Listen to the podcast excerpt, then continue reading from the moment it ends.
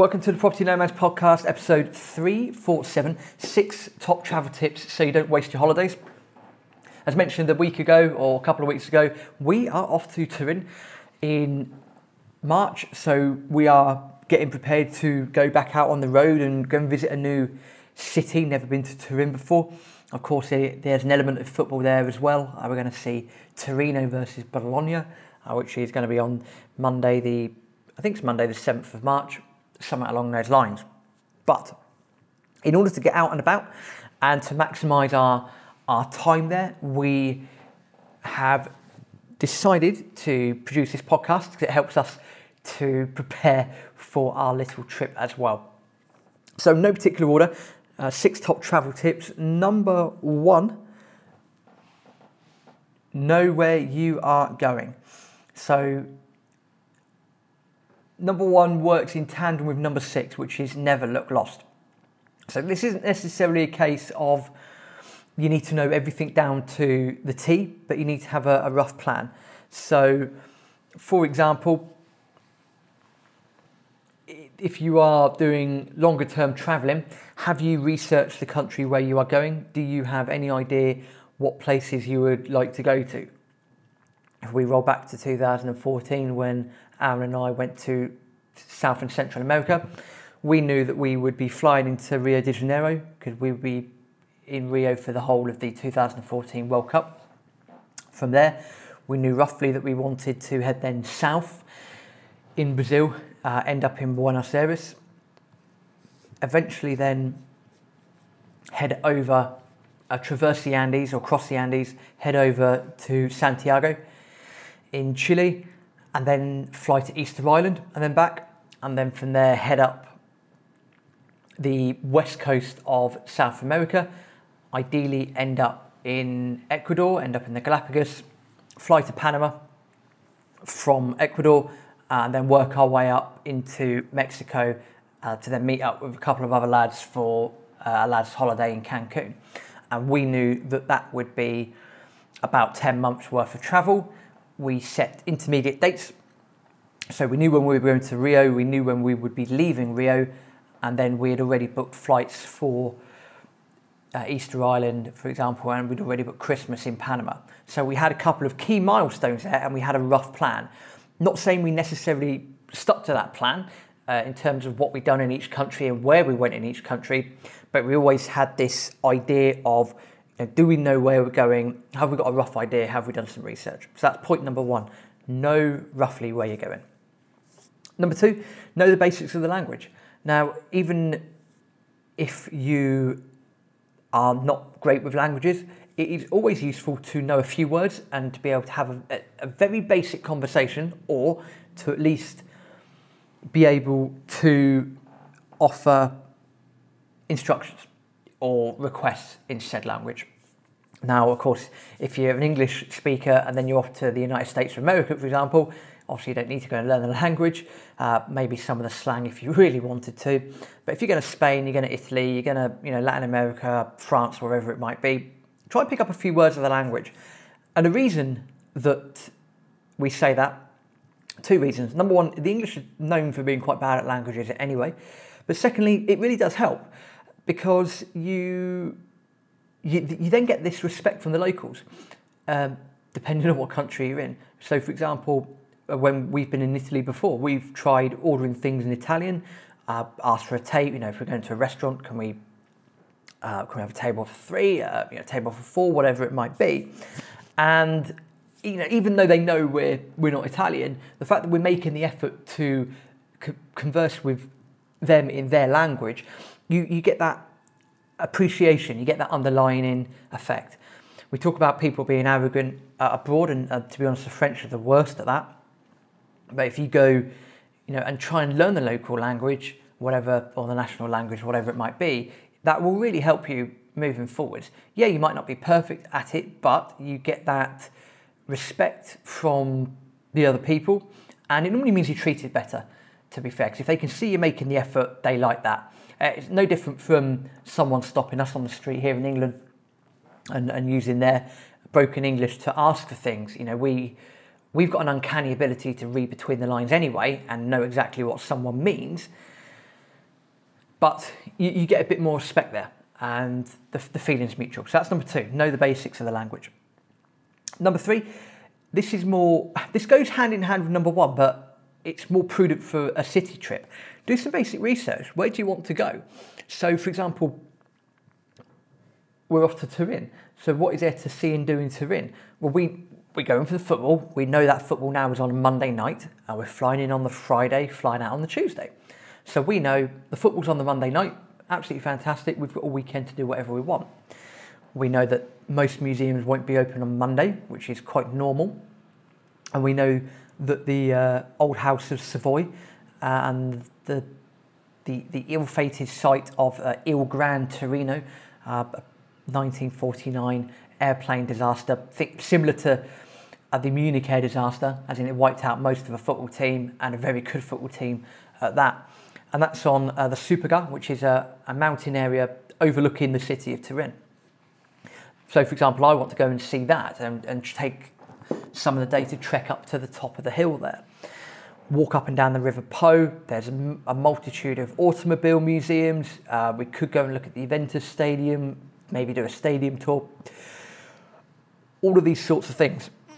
And it's important to have an understanding because there's nothing worse than turning up and just wasting your time.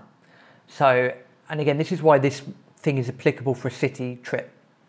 If you're going to, uh, you know, Alicante for the week and you're going to sit on the beach for the week, you probably don't need to do basic research on that because you're going to be sitting on the beach. But if you're taking a city tour, then again, rather than just turn up, waste your time, etc., it's probably prudent to have a basic understanding of what's available, what's open, what there is to see and do, and you know what there is to eat and drink. There's nothing better than getting into the specialities of an area. Number four, know why you're going. So I've just touched on it actually in the last one. Know why you are going. Are you going to explore? Are you going to relax? Are you going for a mixture? If you know why you're going, it helps you to plan your trip better. So again, if you're off to Hurghada for a week and your aim is to be in an all-inclusive hotel, sit on the beach and get some sun, fine.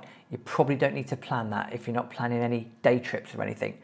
If you're doing what we're doing and going to Turin, we've got a list of five or six things that we would like to do. We've also got a list of a few of the local dishes that we would love to try.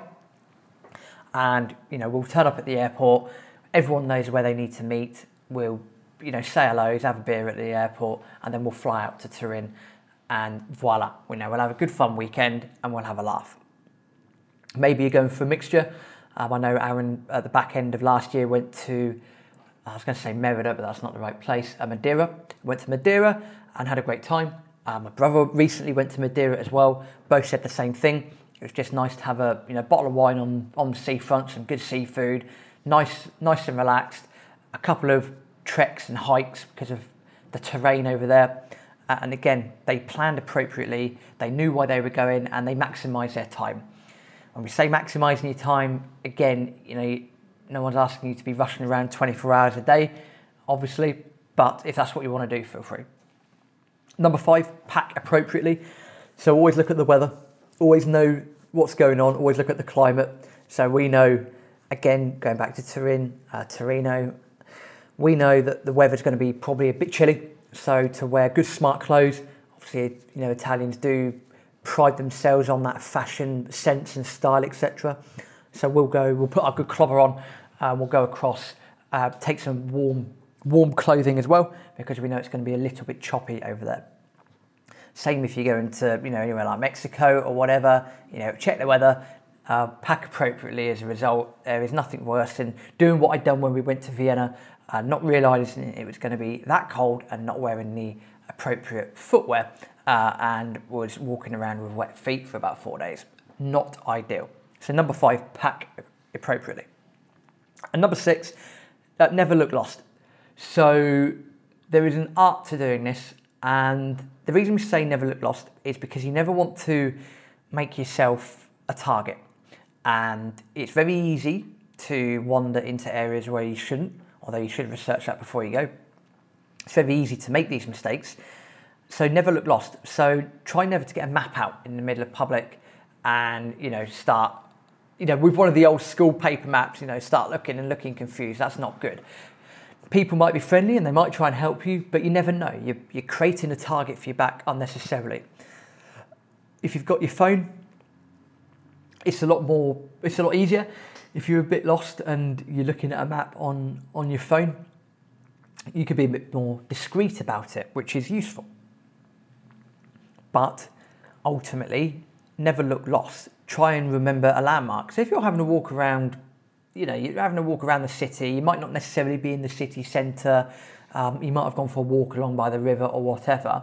If your navigation skills aren't that great, then by all means, uh, try and look for a landmark. That's what I would normally do. So I normally take note of what's in what's in the middle, what's in the centre. So, for example, in Turin, I know there's a, a there is a massive basilica, uh, one of the tall. I think it's I think it's the tallest building in northern Italy, if I'm not mistaken. Massive basilica uh, in in the middle of town. So I know if we're out and about, you know, that is pretty much the centre of of Turin. I've done that in, in many other places especially in South America, take advantage of the terrain, know where like a, a church is uh, or a particular spire or something along those lines. But never look lost. Um, there's nothing wrong with getting lost. Absolutely, that is absolutely fine. But try never to look lost. So even if you are lost, look like you know where you're going. And again, the reason for that is if you are lost and you're not sure where you are, and you might be in the, the wrong neighborhood, for example, you're just going to create a target for your back. So always try and walk with a purpose, um, especially if you're blending in with the locals, i.e., it's cold terrain and everyone looks like they're wearing the same. Um, you know, if you're stood there in the middle of Latin America, um, everyone's wearing their jeans and they're smartly dressed, and you're there with your shorts and flip flops, people are going to assume you're a tourist anyway. So you've already got a bit of a target on your back. So, number six, never look lost. There is nothing wrong with being lost, but try never to look lost because uh, you're just creating a rod for your own back. So they are six top travel tips so you don't waste time on your holidays. Number one, for longer distance traveling, know where you're going, come up with a rough plan. Number two, try and know the basics of the language.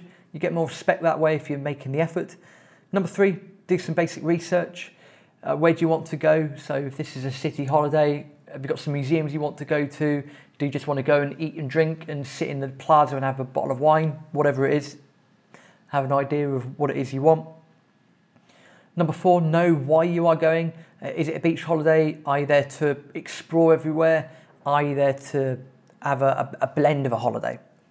Number five, pack appropriately. Check the weather. Don't under or overpack. Uh, it's not necessary nowadays but do make sure you've got appropriate clothing for said weather. And number six, never look lost. There's nothing wrong with being lost, but try never to look lost because you create a rod for your own back. So, six top travel tips. Let us know how you get on with them when you next go away. Uh, we're looking forward to going to Turin in a few weeks. Uh, we'll do we'll do a couple of episodes based around that, and we look forward to getting out and about even more so moving forward. Uh, until next time, Auf Wiedersehen.